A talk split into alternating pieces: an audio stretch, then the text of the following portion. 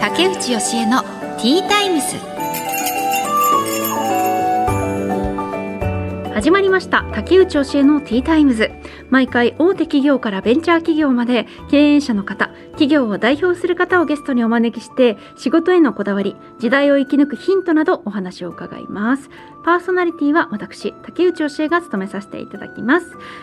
であの、このオンエアの時にはだいぶ日が経ってしまっているんですけれども、えー、実はですねこの収録の前日あのワールドカップの、えー、日本の第1戦ドイツ戦があったんですね。昨日の夜私も見たんですけれども、ね、皆さんもまだ記憶にきっと残ってると思いますけど、はい、2対1で日本がなんと勝利しました。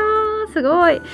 ちょっと信じられないですね日本がそのヨーロッパの強豪国に勝つなんてちょっとしばらくないかなって思ってたらはいもうすごい強かったですねあの私もその4年前のロシアワールドカップの時はテレビ朝日にまだいてでそこで担当してたんですよねワールドカップスタジオを。なんでちょっとこう感慨深かったですしあとすごい時代の変化みたいなのも感じました。あのその当時はほとんどテレビでそういう地上波でワールドカップの試合は流れてたんですけど今ねアベマアベマとたまに地上波みたいな感じですごい変わりましたよね時代が。うーん。なんかこの数年で4年でものすごいいろいろなことが変わってるんだなっていうのも実感しましたね。あとはまあそういう意味では局を離れて仕事とは関係ない立場でサッカー見てたのですごい純粋に楽しかったです。でなんか高校時代にその時日韓ワールドカップがあったんですけど日韓ワールドカップでもう本当になんかワクワクしながら学校から走って帰って試合に間に合わないみたいな走って走ってではい、であの辺りの近所からはなんかこう「やった!」みたいな声が聞こえるんですよね。ちょうどゴールが入っちゃったんですけど。でそそのなんか高揚感みたいなのを思い出しました、うん、なんか本当に楽しかったですねワールドカップが。またちょっと再び、はい、今回楽しめそうですね、うん、皆さんのワールドカップの思い出、ね、いろいろきっとそれぞれありますよね。そんなのもなんか思い出しながら今回のワールドカップ楽しみたいと思います。さて今回のゲストお一人目は医療法人社団再生会猪狩歯科医院の理事長で歯科医師の猪狩博明さんです。福島県いわき市にある歯医者さんです。そしてお二人目が調布興産株式会社代表取締役の稲則道さんです。山口県にある会社で給湯器の開発販売などをされているそうです。この後たっぷりお話を伺います。最後までどうぞよろしくお願いします。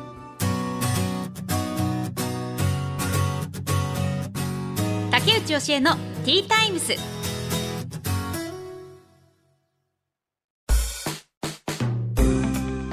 さてここからは企業の代表の方をお招きしてお話を伺います。お一人目が医療法人社団再生会猪狩歯科医院理事長で歯科医師の猪狩博明さんです。よろしくお願いいたします。よろしくお願いします。まずはプロフィールをご紹介いたします。猪狩博明さんは1969年のお生まれ。東北大学歯学部を卒業後2003年福島県いわき市に猪狩歯科医院を開業されました。ということで今日はよろしくお願いします。今日は福島県からい。らっしゃったんですか、はい、福島県でもこう南南東ですね、はい、ちょっとこう陸の孤島みたいな場所にはなるんですけどもそこから、はい、参りました。あの歯科医院があるのが常磐線にある内郷駅から歩いて1分、はい、っていう情報が入ってるんですけどこれどういう町なんですか？もともといわき市自体が昔こう小さな町を大合併したので面積は広いんですけど町が点在してるんですね。だから本当にまあ人口でいうと合わせるとそこの町自体が3万人ぐらいなんですがえー、朝と夜は駅前でもあの朝と夜夕方だけ高校生がこうで賑わうと、はい、あとはひっそりとしてるという本当静かなところです。はい、えじゃあ結構家と家の間もこう距離があるみたいな感じなんですか、いやそうそんなことはないんですが、まあ本当にこじんまりした、えー、町ってですう。ん。はい。あたりは何があるんですか？もう辺りはもう住宅街です。あ住宅街なんですね。あーだけどまあこう街がこう点々点とはい。点在しているいろいろいろいろなまあ私は内郷ですけども他のはい。いろいろな町っていうのがもう点在してるっていう、うん。それをより集めたっていうのがまあいわいわき市ということ。へー。はい。もうずっと福島県のこのいわき市ですか？そうですね。生まれもまあ猪狩っていう名字は比較的このいわき市とかこちらに多いんですけど、へー。えー仙台に私大学行った時には本当にあ初めて聞いたとかっていうふうに言われたこともありますね。ですね、はい、うんうん、なかなか聞かないですねこのはい猪狩っていう名前は。えーであの先ほどちょっとちらっとお話ありましたけど、はい息子さんがあの、はい私と同じ。大学の いちょうど東京に本当に竹内さんと同じ あはい私の後輩になるわけですね。ご指導よろしくお願いします。まずはい、はいもう全然見習ってほしくないような先輩なんですけど。えでも、まあ、息子さんはじゃあ東京に出ていて、もう今は、まあ、ご夫婦でとそうですね。あの私三人むあの子供いまして、まあう上の娘も東京にいるんですが、あと下のう息子がまたまだ地元にいるという。うはいやっぱりねあのみんな東京に一回出て行っちゃうっていうのはありやっぱますよね。りそうですね。やっぱりそこでいろいろこう見見れないものを見たいという、そうんねそこで自分の将来考えたいっていうのがやっぱりあるかなっていうふうに。井栗さんご自身も東京で働いていたこともあるんですか？そうですね。あの初めて大学卒業してからまあ先輩の紹介でまああの宮城県の方でちょっと勤務させていただきましたけど、その後やっぱり東京でいろいろな研鑽をしたいということで、はい。えー勤務して。何年ぐらいいまらっしゃったんですか東京には？東京はいたのは4年ぐらいですかね。あ4年4ぐらい年ちょっとはい。研修して、はいで戻ってはい開業されたっていう形ですかね。猪狩歯科医院はどのような診療をされてるんですか？えっとまあ全体今あのいろんなその一般歯科矯正歯科小児歯科だったりいろいろな分野がありますけどあのやっぱり地元となるとこう専門的なものでなるとやっぱり患者さんのニーズに合わないということがあるんですね。なんでいろいろな専門的な部分をやっぱり包括的に行えるっていうことがやっぱり日本では必要でうん。アメリカとかでは例えばここの分野この分野って専門があって、うん。で専門がいいのとこはあちらに行ってくださいっていうことになりますけどやっぱりそうすると患者さんが、えーじゃあこここまでやったのでその次お願いしますってなるとやっぱり日本ではなかなか難しいっていうことで。やっぱり情報がこうそうですね。あの一箇所でまとめてほしいっていうのはありますよね。そうですね。だからそれをお一つ一つの分野をやっぱり、えー、研鑽していかなきゃならないのですごくこう奥が深いうんですね歯科の分野という。と。そう、はい。あのホームページ拝見させてもらうと本当にあいろんなことを担当されてますよね。そのはい。一般的な歯科もそうですし、矯正とか、はい。あと審美とか、はい、小児歯科もされてるっていう、他に今私が言ったこと以外って何か？漏れていることありましたか？まあ、あとは、まあ、インプラントだったりですね。あインプラント。治療だったりとか、はいはい。まあ、高齢の方はやっぱりこう義歯じゃない、えー方法であのしっかりこう噛みたいとか、えーっていうやっぱりニーズもありますので、そういったことにもやっぱり応えられるように、えーしていかなきゃならないですし本当にこう、ね、赤ちゃんから本当にお年寄りの方まで、うん。えーいろんなのライフステージに合わせた診療っていうのをやっぱりえーやっていかなきゃならないなと思って日々努力してます。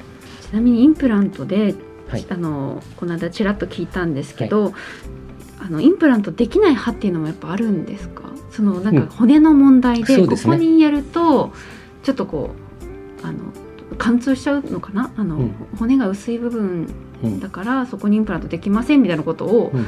聞いたことがあるんですけど、まあ、上と下で違うんですけども、まあ、基本的にインプラント骨がないと歯っていうの自分の歯もそうですけども歯の周りに骨がありますよね。はいねそれで、えー歯っていうのが、えー成り立ってるんですけどインプラントも人工の根を、えー固定するためにはそれを支える周りの骨がしっかりとした骨がないとできないんですね。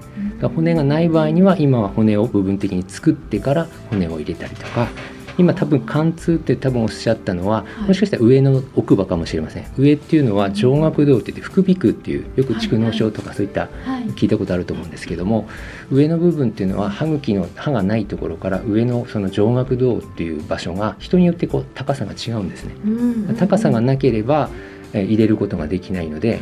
えーそれを今度は上顎道っていうのを居上術って言ってそれを上げて、えー要は貫通しないようにししっかり骨を、うん作ってからやるとかっていうところになりますので。それまた大掛かりな手術になっちゃうから、そうですね。避けたいところですね。そういったのもいろいろこうデジ事前にこうシミュレーションしていくっていうことがすごく大事なところになります。なんかそういう新しい。技術もはい、かなり取り入れていらっしゃるっていうふうに伺ったんですけれども、どういうふうにされてるんですか今は？はい、いろんな分野で全てではないんですけどもいいわ一般的にこうスライドを持ってきたのであありがとうございます。えーなんかデジタルデデジタルでもできるってことですね。はい。デジタルデンティスティデンデンティストリーっていうのを例えば矯正歯科の分野で歯並びを直したいって言った場合に例えばこの写真ちょっとあの写真なんでお伝え的ににくいと思うんですけど例えば前歯が噛めないとはい。うん開いているって言った場合に、えー当然その、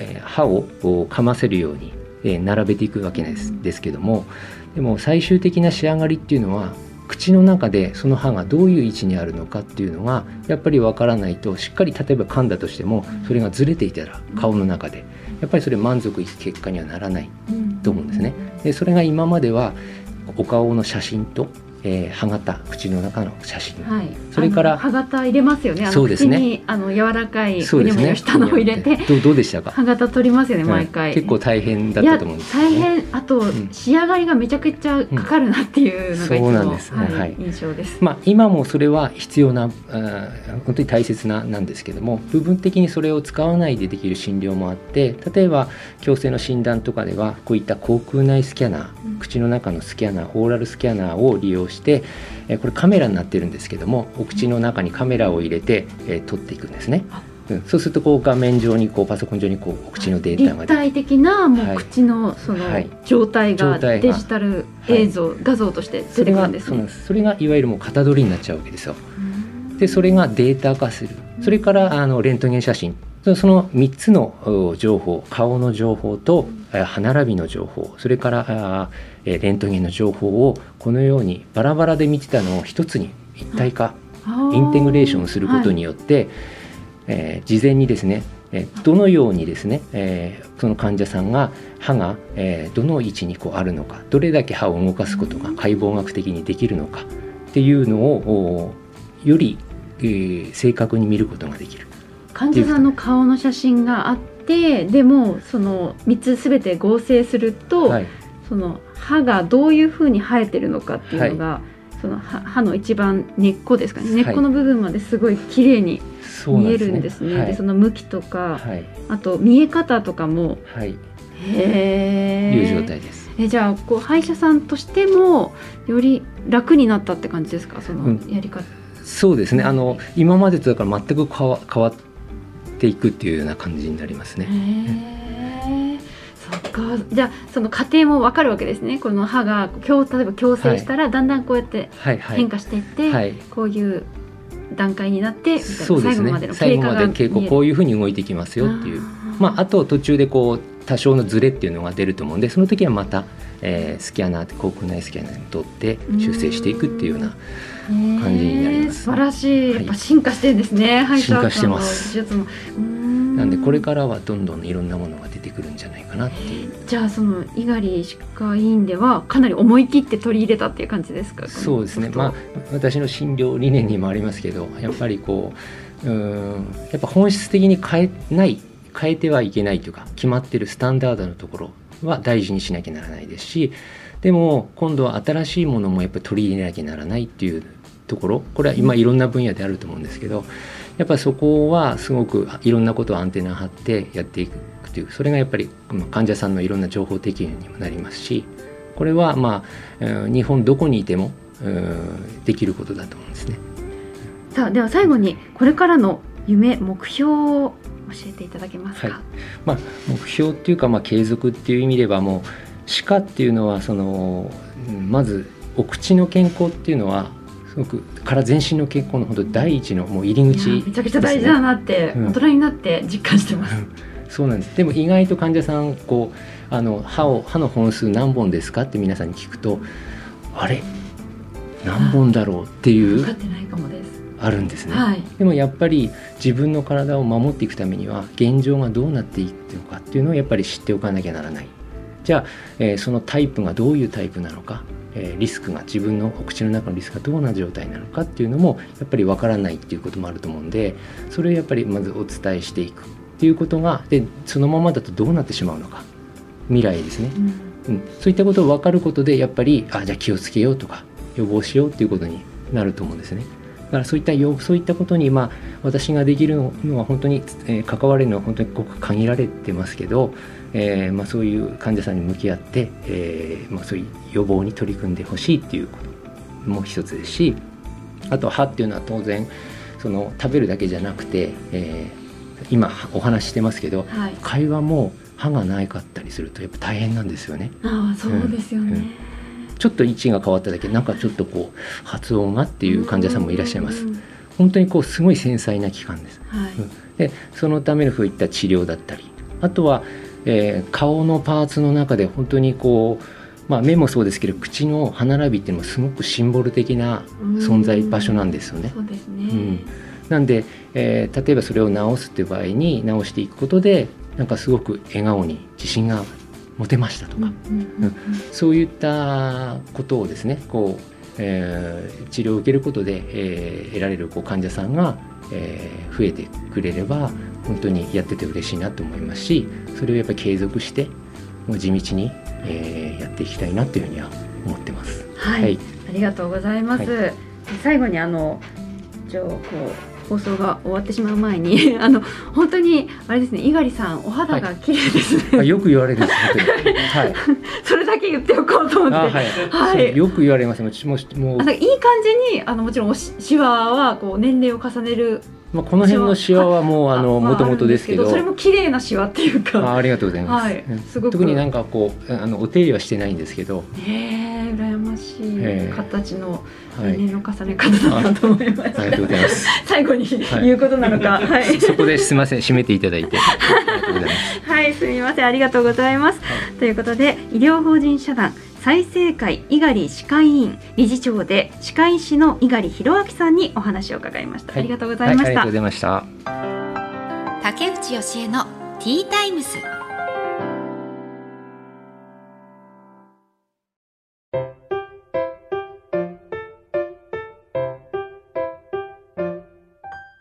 次のゲストをお迎えする前に本日の一品です。今回はフレデリック・カッセルのミルフィーユ・バニーユです。いやこれすごい今あのブースの中で歓声が上がったんですけど見た目がもうめちゃくちゃ美味しそうですね。なんなのこれこれこれはミルフィーユなんですか？すごいあの2層になってるのかな？2層か3層ぐらい？一番下の生地とあと2層上にあってでその間にもうなんか今にもこうとろけ出しそうなこれはクリーム。なんだこれ。タヒチバニラを使った濃厚なクリームとキャラメリゼしたサクサクのパイ生地なんですって。でシナモンの香りがブース中に。うわー美味しそう。えたじゃあちょっとはいいただきますね。まずこれ。変わっちゃからあれ？シナモンの香りってこの紅茶の香りじゃないですよね。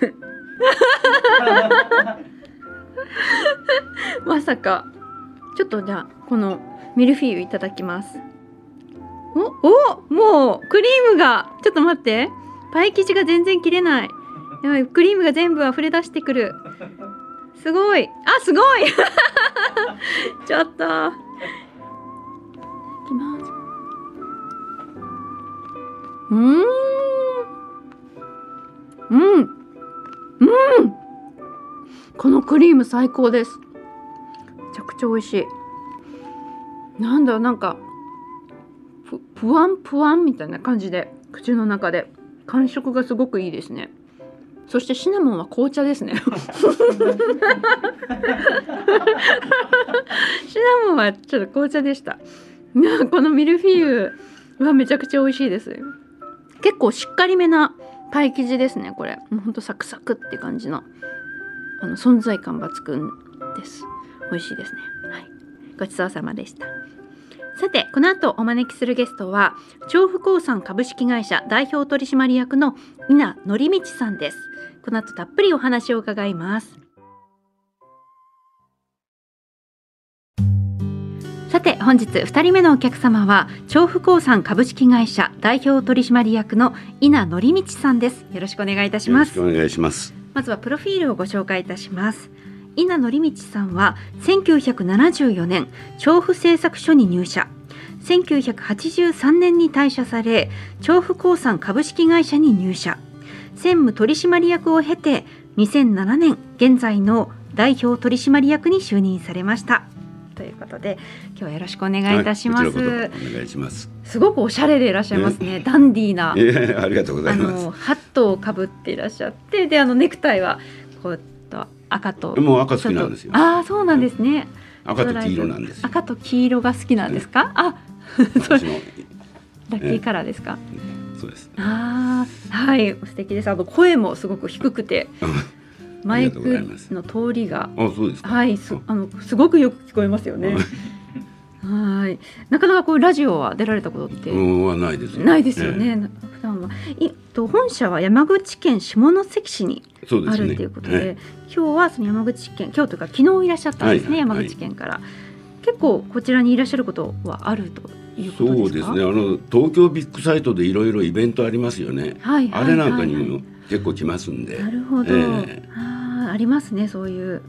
ちなみにあの山口県下関市ってこう行ったことないんですけれども、はいはいはい。ね、いつか行ってみたいところではあるんですがなかなか行く機会がなくてどんなところなんですか？フグが美味しいところあ。そうですよね。フグ有名ですよね。実際地元の方もフグは食べられいるんですか？や地元の人の口にはあんまり入りません。入りません。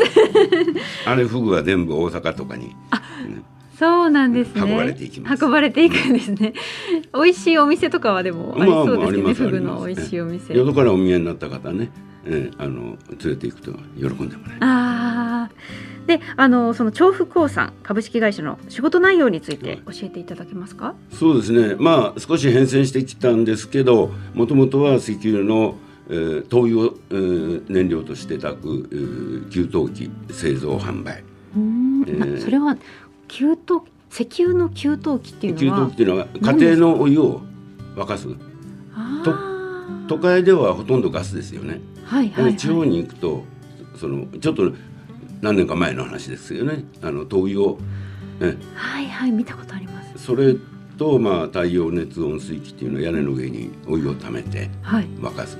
もううんズバリ太陽熱で。あこれはまあメインにずっと作って販売も市販路も全部あの会社で開拓してやってで現在はそそれから派生して、まあ時代の流れではい。太陽光発電、あるいはその、えー昼間、えー発電した電気を貯めるはい。蓄電池、これはもう製造はしておりません。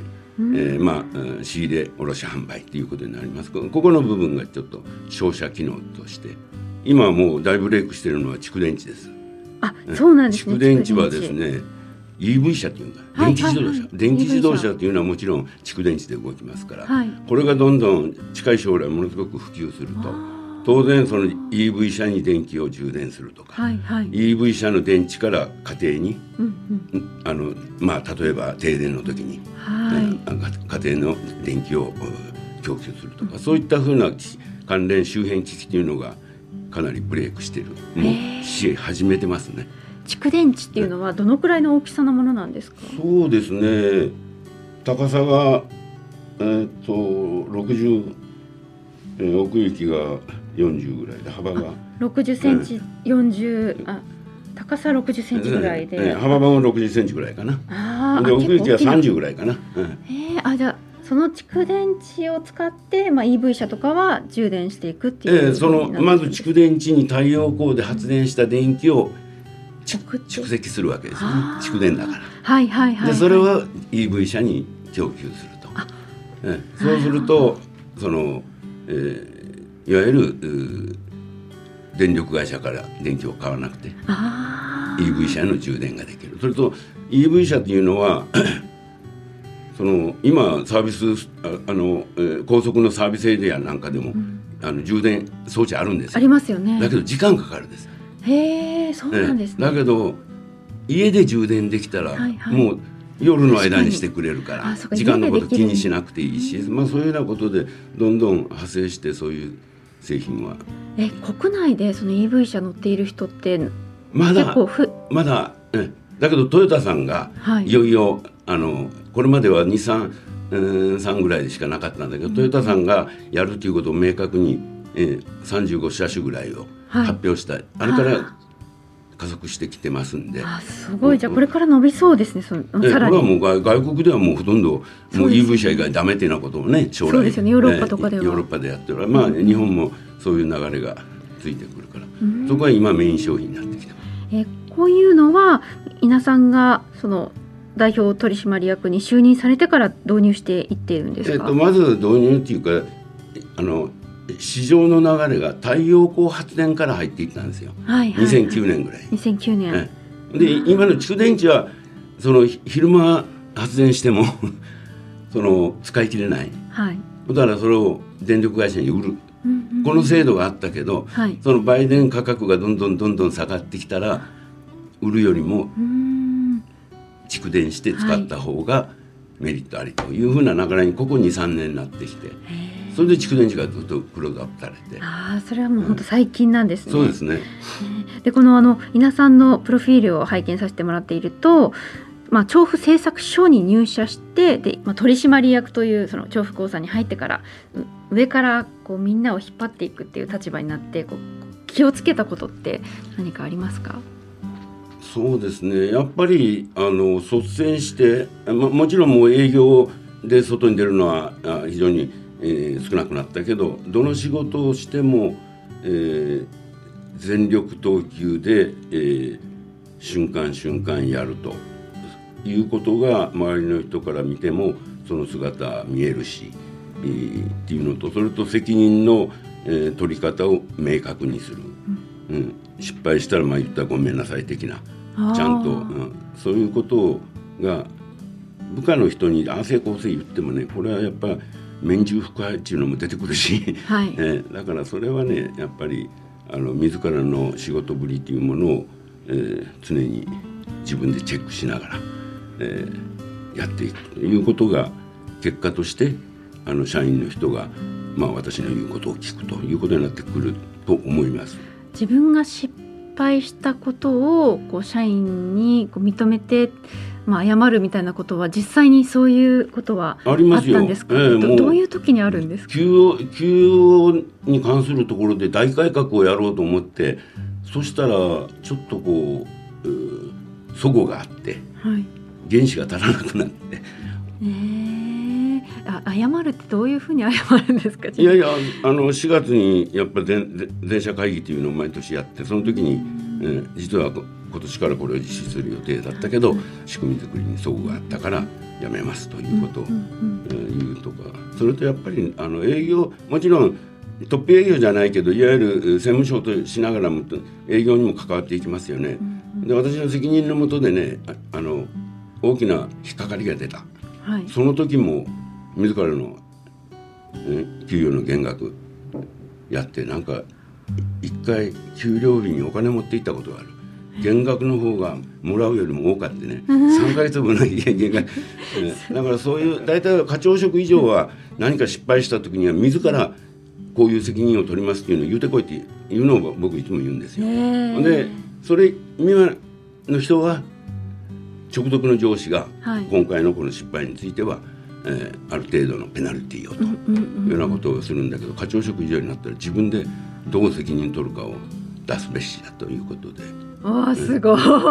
それを自らやってらっしゃるのがまあ本当にね。なかなかできないことですよね。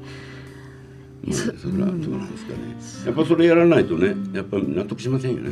あーまあ従業員は見てますからねきっと、えーその従業員の方との接し方でこう気をつけてるところとかこだわっているところってありますか、まあ、企業理念でもあると思うんですけど。もちろんそれはもう完全に公平公正ということは一番ねもうやかましく言ってます。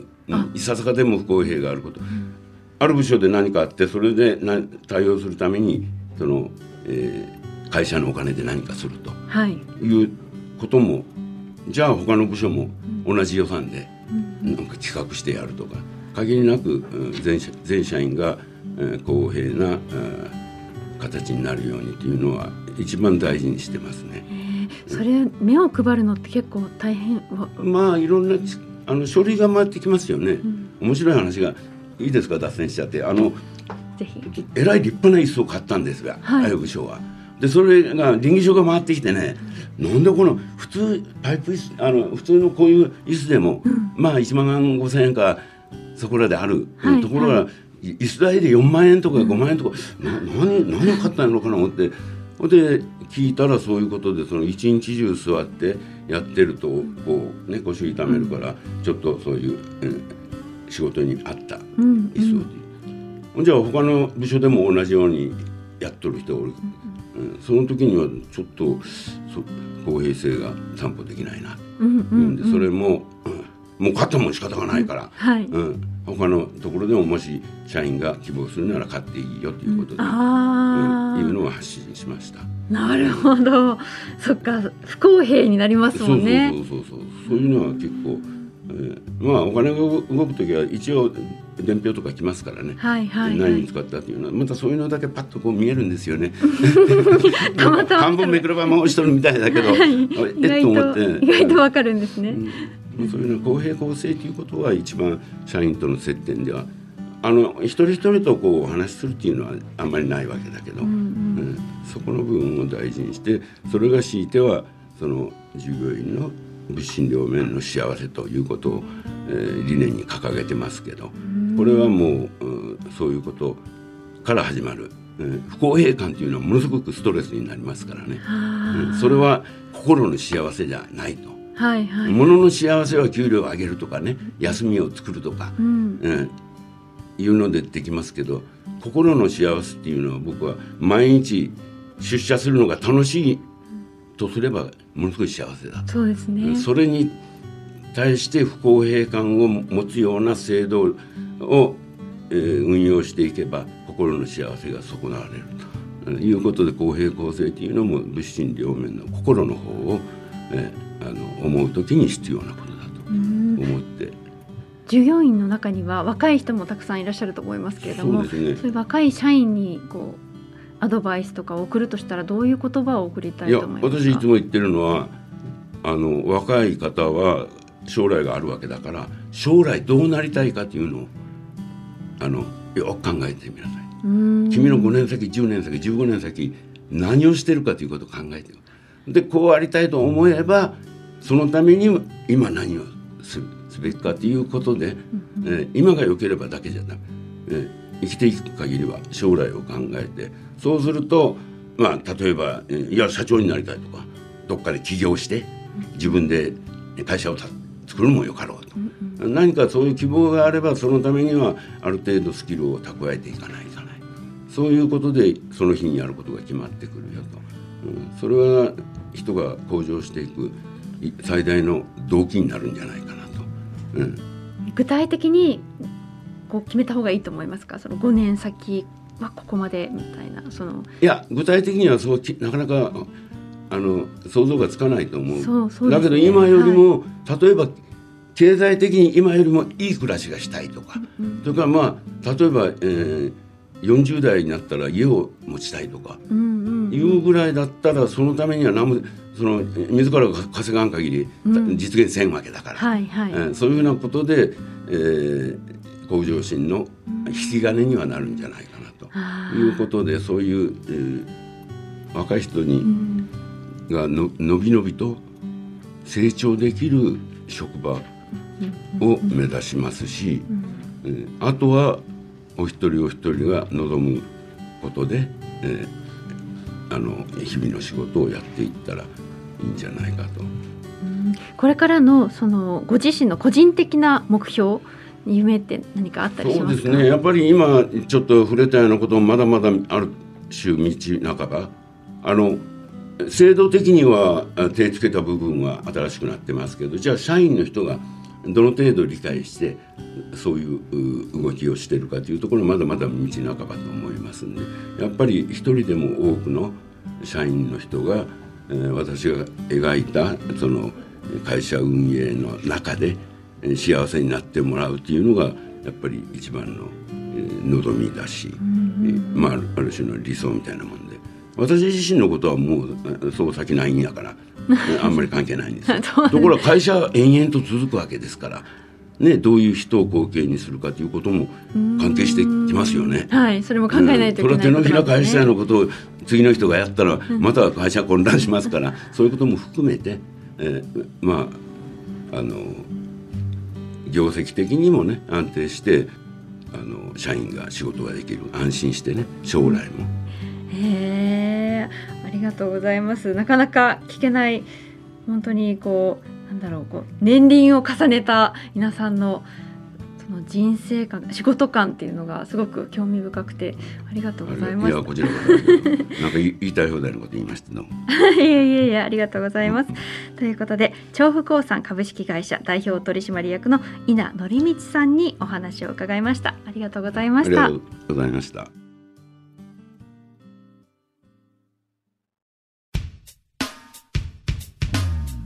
竹内教えのティータイムズ。そろそろお別れの時間となりました。お一人目が医療法人社団再生会猪狩歯科医院の理事長で歯科医師の猪狩博明さんです。あのデジタル最新技術を取り入れて治療していらっしゃるあの歯医者さんでしたけれどもなんかねそのデジタル技術すごく分かりやすくて私も画像を見させてもらっていいなって思いました。ね、実際に自分の歯がどうなっているのかってなんかレントゲンって分かりにくくないですか？歯医者さんっていつもここにほらここにこれがあるんですよとか指すんですけどん？なんかどう見ても分からないみたいな感じなのがすごくこう目で分かるような分かりやすくなるそういう技術画像でしたね。そしてお二人目が調布興産株式会社代表取締役の稲則道さん。あのチャンスを社員には平等に与えてでその上でこう自分の力努力でこう伸びてきた人にはそれなりの報酬を与えるっていうすごくこう分かりやすくそして納得のできるような考え方を持っている方だなというふうに思いました。でもう、ね、80歳近いっていうことでしたけれどもものすごくこうエネルギッシュで話し方もすごくこう若々しくてきっとそうやってお仕事で目標を持っているからこのような若々しさを保ててるんだなと思いましたこの後なんか東京でもう今日はフリーって言って何かをされるどう過ごされるんでしょうかね。明日は横浜でお仕事なのかな？うん。すごく精力的にあの動いてらっしゃるんだなと思いました。はい、ということで竹内教えのティータイムズお時間となりました。お相手は竹内教えでした。また次回お話ししましょう。